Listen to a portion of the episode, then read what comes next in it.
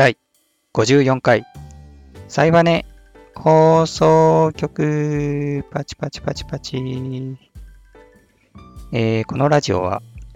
自分が最近感じたことをボイスメモ代わりに記録していくという趣旨の声日記です。えっと、本日はですね、なんとトークテーマを決めてなくてですね、まだ。いつもならここで何を話すかのトピックスを話すんですけど、ちょっとね、今ね、唐突に録音ボタンを押して決めてないんですよね。どうしよっかな。まあ、とりあえず近況ですね。近況は、えっ、と、今は5月か。5月って何かあったかな。あ、ゴールデンウィークがありましたね、そういえば。まあ、ゴールデンウィークは僕、10連休ぐらいだったのかな。ちょっともう覚えてないですけど、もはや。まあ、ちょっとノベルゲームを作っているので、それのシナリオ執筆をもうひたすらやってて、ゴールデンウィークは。うん、で、なんかノートパソコン買ったっていうのもあって、結構作業がしやすくて、まあ、今まではデスクトップのパソコンの前に座ってる時にしかこう、シナリオ執筆できなかったんですけど、まあ、ノートパソコンがあることによって、まあ、ソファーに座ったりとか、ベッドに寝転んだりとか、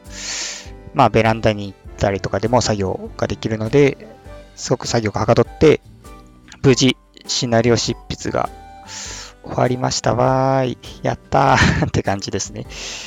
やっと終わってくれたかって。まあ、終わったって言っても、一旦終わったって感じで、まあ、添削とかをしながら、どんどんブラッシュアップしていきたいなって思うんですけど、まあ、あんましすぎると本当に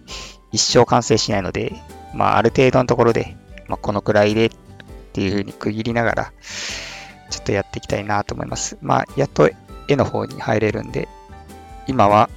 そのゲームで使うスチルを、スチル？まあ、絵を、一枚絵を、のラフを、まあ、ばば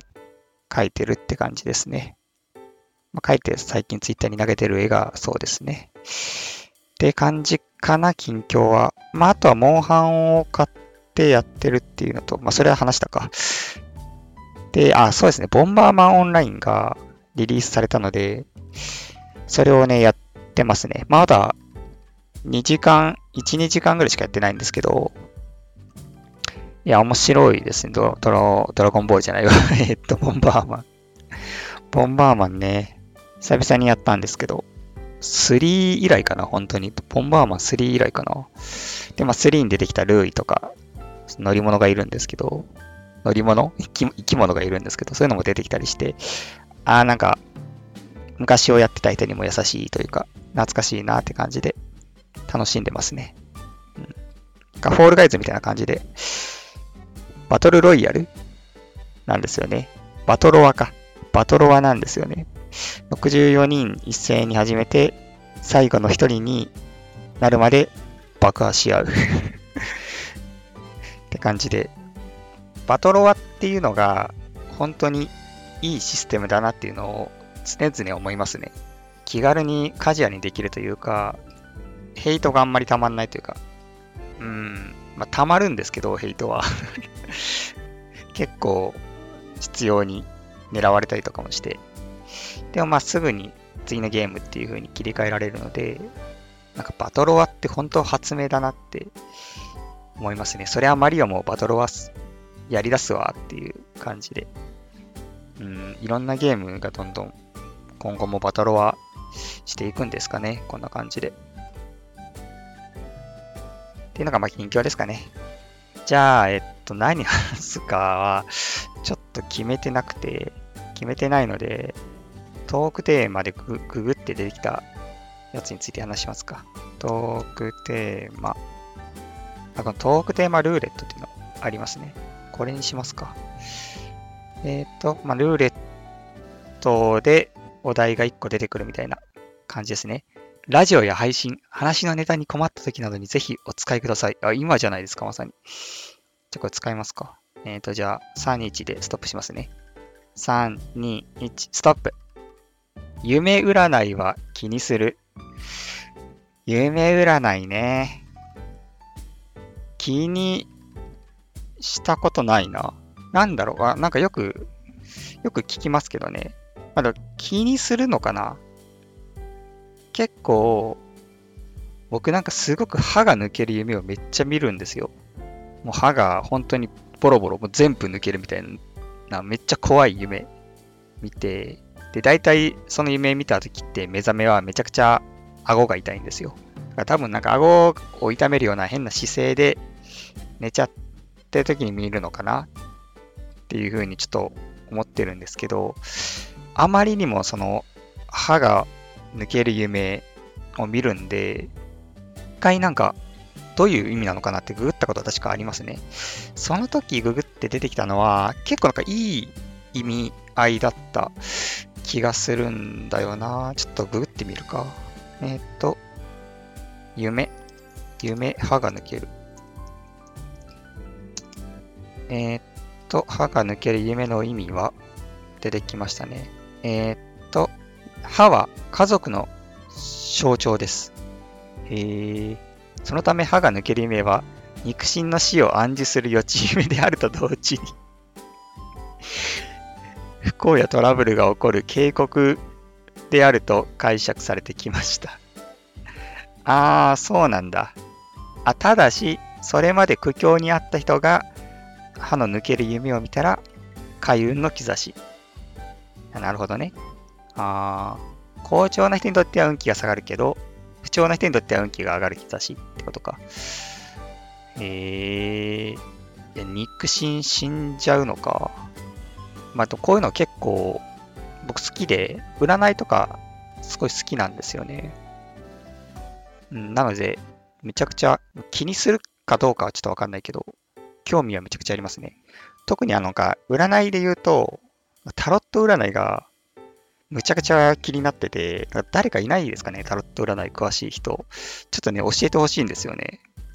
多分このタロット占いの話、過去にもラジオでしたことある気がするんで、聞いた方いたらちょっと申し訳ない。繰り返しになっちゃうんですけど、タロット占いっていうのはこう、カードを引いて、そのカードを見て、占いするっていうような占い方、ちょっとめちゃくちゃにわか知識で申し訳ないんですけど、まあなんか死神のカードを来たら、この死神カードはこういう意味なので、あなたはこうなりますみたいな、そういう風な占いだと思うんですけど、そのなんかカードの解釈って自由にしていいんですって、その占い師の方が。から、本当に死神が出たら悪いですよとかそういう風に決まってなくて、例えば死神が出たんだけど、そのカードがなんか逆さまになってたから、あ、これは逆にいいことがありますよみたいなことを言ったりしてもいいらしくて、本当に占い師側の経験とかで、いかように言ってもいいらしくて、その自分が感じたままに。それがすごく面白いなと思って、だから本当に同じカードが出ても人によって言うこと違うらしいんですよ。うん。それってめちゃくちゃ楽しそうだなと思って、占われてみたいし、占っても見てみたいなって思ったんですよね。うん。なんかそういう、なんかヘリクツこねるのって楽しいじゃないですか。ヘリクツこねるって、ちょっと言い方悪いかもしれないですけど、もうこれはこうなんだけど、まあ、普通に見たらこうだけど、いや、でも逆にこういう見方もできるから、みたいな、そういうなんか言葉遊びとかが、解釈遊びというか、なんか普通に楽しそうだなと思って、うん、なんか占い結果どうこうよりも、あ、この人はこういう風に解釈するんだ、このカードっていうのが見れたりするのも楽しそうだなって思うし、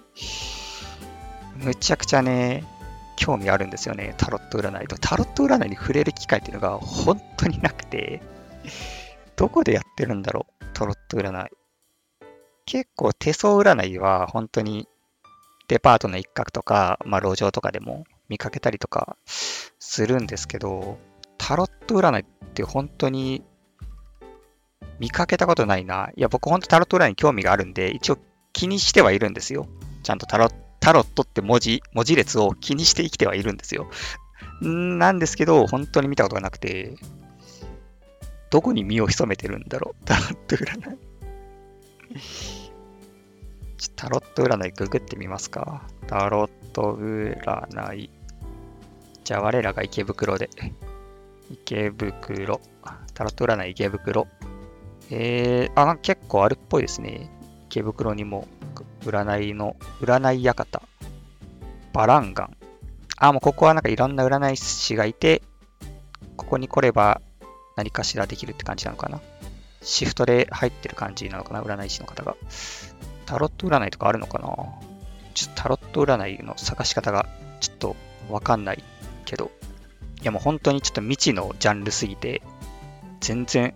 ホームページの見方がまずわからないって感じですけど、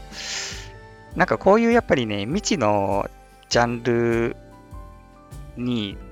飛び込むのってすごい楽しいんですよね。あの、本当競馬、最近で言うと僕、競馬を始めたんですけど、やっぱりすごい楽しくて、うん。いろんな新しい知識が自分の中に入っていく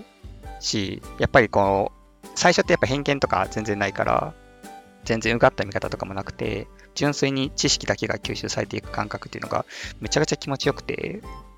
なので本当にね、どんどんいろんな経験したことのないことを経験していきたいなって思うんで、やってみたいですけど、ただちょっとね、やっぱ一人だとね、なかなかハードルが高くて、誰かにやっぱ連れてってほしいんですよね。うん。まあまあ、機会があればちょっと行ってみようかなと思います。ちょっと友達でやってる人がいたとか、好きな人とかがいたら声かけてみようかなって思います。はい。じゃあ、この辺でいっか。とりあえず、一つ目は、一つ目のテーマは、占いは気にするは、これでおしまいにして、じゃあ、次行きますか。ルーレット、スタート。3、2、1、ストップ。好きな麺類は、いいや、これもラオウでしょ、完全に。好きな麺類はラオウです。好きな麺類。こっから話広げるのむずいな好きな麺類ね。まあ、麺類って言ったら何があるんだ、そもそも。ラーメン、つけ麺、ラーメン、つけ麺、そば、うどん、きしめんあとは？まだある？そうめん。ぐらい？冷麦とかも入れる？そんなもんかな？フォーとか、あと。で、パッと思いつくのでそんくらいですかね。8種類。あの、大きく分けて、やっぱり日本、ここ日本において麺類と言われるもの、まあ、大きく分けて、そば、うどん、ラーメンかなっってちょっと思うんですけど、まあ、なんだろうな、その3つだと。やっぱうどんかなうどん、うどんかなうん。うどんが分かりやすい。かな。僕なんかラーメンね、あんま食べないんですよ。好きな麺類、さっき最初にラオウって言いましたけど、僕、ラオウがなんなら一番、世界で一番うまい食べ物だと思ってるんで、もう完全に殿堂入りなんですね、ラオウは。うん。だからもうそれはラーメンとは思ってないです、ラオウはまず。ラオウはラオウです。ラーメンじゃないんであれば。ラオウっていう食べ物。なので、まあ、ちょっとラーメンから除外するんですけど、僕ラーメン屋って行かないんですよね、全然。本当に。いや、なんかみんなラーメン好きですよね。だからちょっと若干温度差があって、なんか、あんまラーメン食べないってすごく言いにくい風潮が今、こう現代社会、日本にはあるかなって、僕はちょっと密かに思ってるんですけど ラーメンは本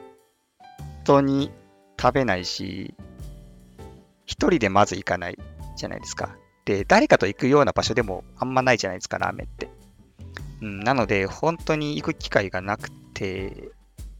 一人でご飯を外で食べるっていうのが、ままずないですね、そもそも。牛丼屋とかも行かないですし、やっぱ外食ってなると誰かと一緒にご飯食べたり、飲み会したりとか、そういう楽しい時間を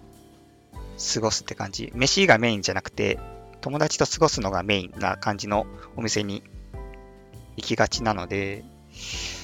ラーメン食べないですね。いや、全然嫌いじゃないんですけどね。うん。むしろ好きではあるんですけど、あんまり食べる機会がないですね、文字通り。なので、まあ、と、ラーメンは抜いて、まあ、蕎麦かうどんなんですけど、もう蕎麦はあんま食べたことがないですね、そもそも。蕎麦。ただ、蕎麦に対しての憧れはすごくあって、よく酒飲みが蕎麦屋でお酒飲むじゃないですか。蕎麦屋さんって僕あんま行かないか知らないんですけど、結構つまみ系のメニューとかもあるんですよね。まあ、天ぷらとか、蕎麦柿とかもそうなのかなとかがあって、だからそれを食べつつ日本酒を飲んで、締めに蕎麦を食べて帰るみたいな、そういう文化があるらしくて、まあ本当かどうか知らないけど、そういう文化があるみたいで、それはむちゃくちゃ粋だなと思って、すごく憧れがありますね。蕎麦屋に蕎麦食べに行くんじゃなくて、締めが蕎麦なんだっていうね。締めがメインみたいな感じが、めちゃくちゃかっこよくて、すげえいいなって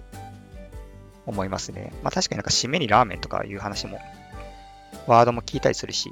そういう感じなのかな。締めに麺っていうのは一般的なんですかね。飲み会の後にラーメンとか、食えねえよってなっちゃうんですけど、僕、胃がちっちゃいので、そういうもんなのかな？うん。で、まあ、残りはうどんですけど、うどんはね、僕はね、結構、思い出深い出来事があって、僕、うどんってずっと子供の頃とかは、カップうどんしか食べたことなかったんですよ。まあ、あとはスーパーで売ってるような生麺とかも、でもいいんですけど、まあ、その店でうどんを食うってことが全然したことがなくて、で、大学生の時に初めて食べたんですよ。お店で。でそれがもう本当に今まで食べてきたスーパーのソフト麺、かっこ29円とかのクオリティとはもう程遠くて、完全に別物で、これが腰かっていうね、腰ってこういうことを言うんだっていうのをね、その時初めて知ったんですよ。その出来事がむちゃくちゃ印象的で、結構僕、うどんに対しては評価が高いんですよね。その、その時行った店の名前何だったかなあのね、京都なんですけど、京都の大宮、三条大宮かな？にある、春日井ってお店だった気がする。今もあるかな？なんせもう10年前ぐらいかな行ったの。京都、うどん、春日井。お、お、お、あるか？あ、あるな。あ、よかった。なんかコロナ禍とかで潰れてなくて。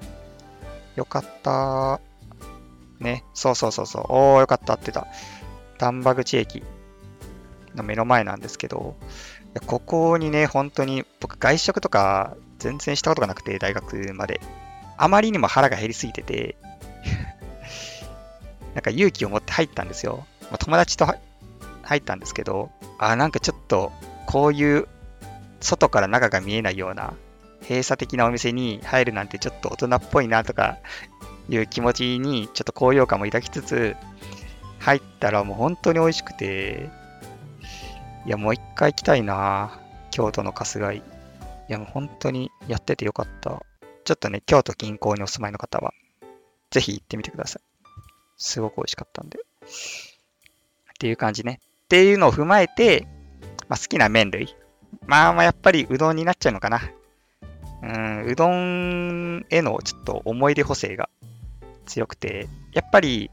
蕎麦に対してはまだそういうの出会ってないんですよ。おお、これが蕎麦か、みたいな。これが蕎麦の風味ってやつか、みたいなのは、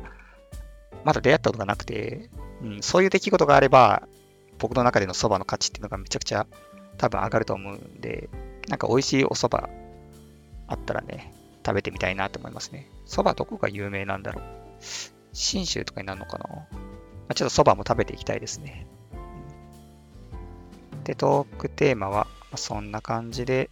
もう2つぐらいにしとくかな。じゃあなんかまあ時間もいい感じなんで、2つぐらいにして、エンディングに入ろうかなって思います。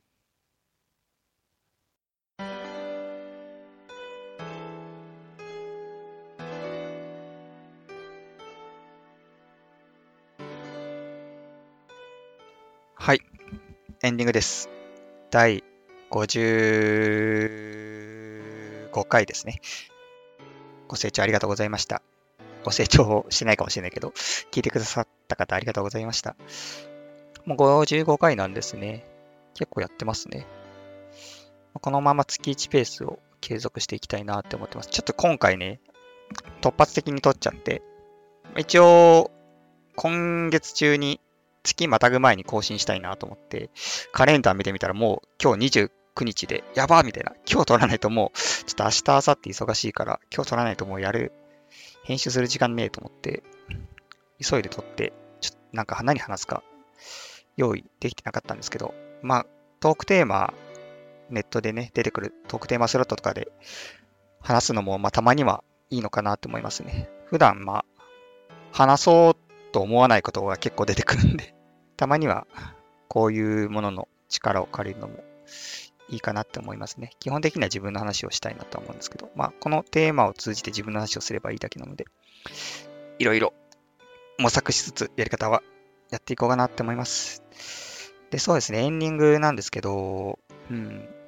うーん、そういえばあの、シナリオ書き終わったっていう話をしたと思うんですけど、話をなんか作る側になって気づくことっていうのが本当にたくさんあって、その中で一つ悩みがあるんですけど、僕の中で。それがやっぱリアリティコントロールの話で、まあリアリティコントロールって、まあなんか、かっこつけて横文字で言いましたけど、まあ現実味があるかどうかみたいな話、そのレベル設定ですよね。が難しいなって思ってて、例えば、まあドラゴンボールってなんかみんな空飛んでるじゃないですか。で、まあ空飛んでることにみんな驚かなくなるじゃないですか。やがて。うん、なので、あ、もうこの世界では、この空を飛ぶっていうのが、まあリアルなんだなみたいな。普通に現実として起こり得る行動なんだなっていうふうに、まあ、読者もわかるじゃないですか。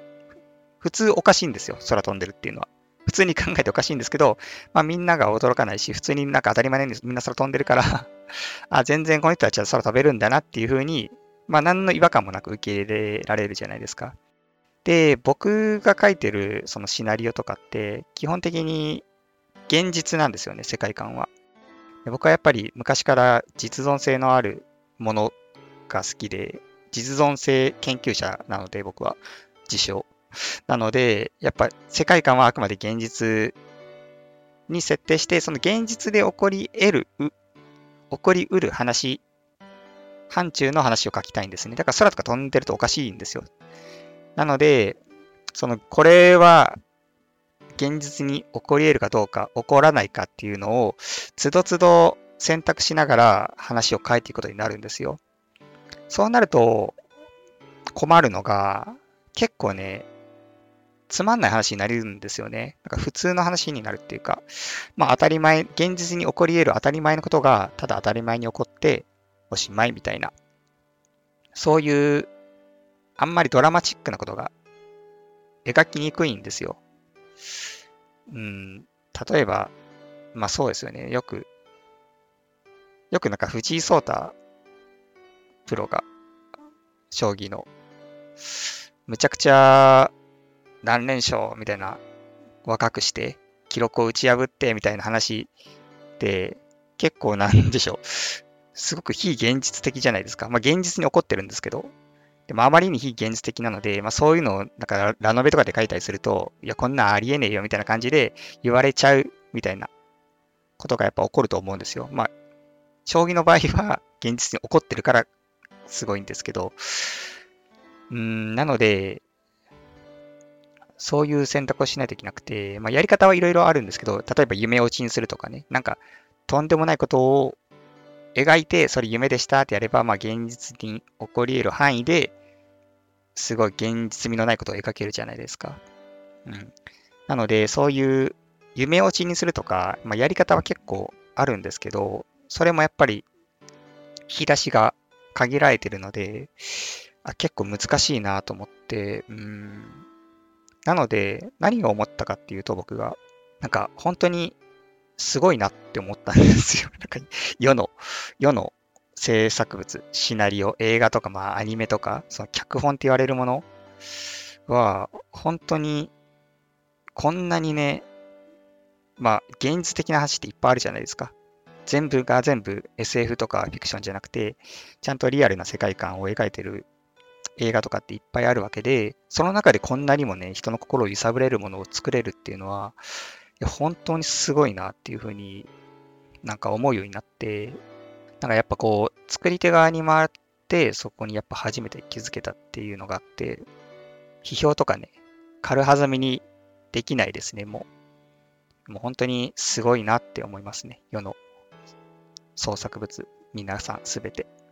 いや、映画とか本当、1、2時間の間によく収められるなっていうね、この感動を。いや、ほんとすごいなっていうふうに、ちょっとね、思いましたね。なんか、そんな感じで結構やっぱ視野が広がったというか、ノベルゲー作りを通して、すごく自分の中で成長があって、いろいろ身に染みる気づきがあったりして、楽しいなっていう感じですね。ちょっとまあ引き続き、シナリオは大体書き終わったんですけど、絵の方とか、まあ、あとスクリプトとかを 頑張っていこうかなって思ってます。というわけで、まあ、今回のラジオはこの辺で終わりにしますか。では、良いお年を。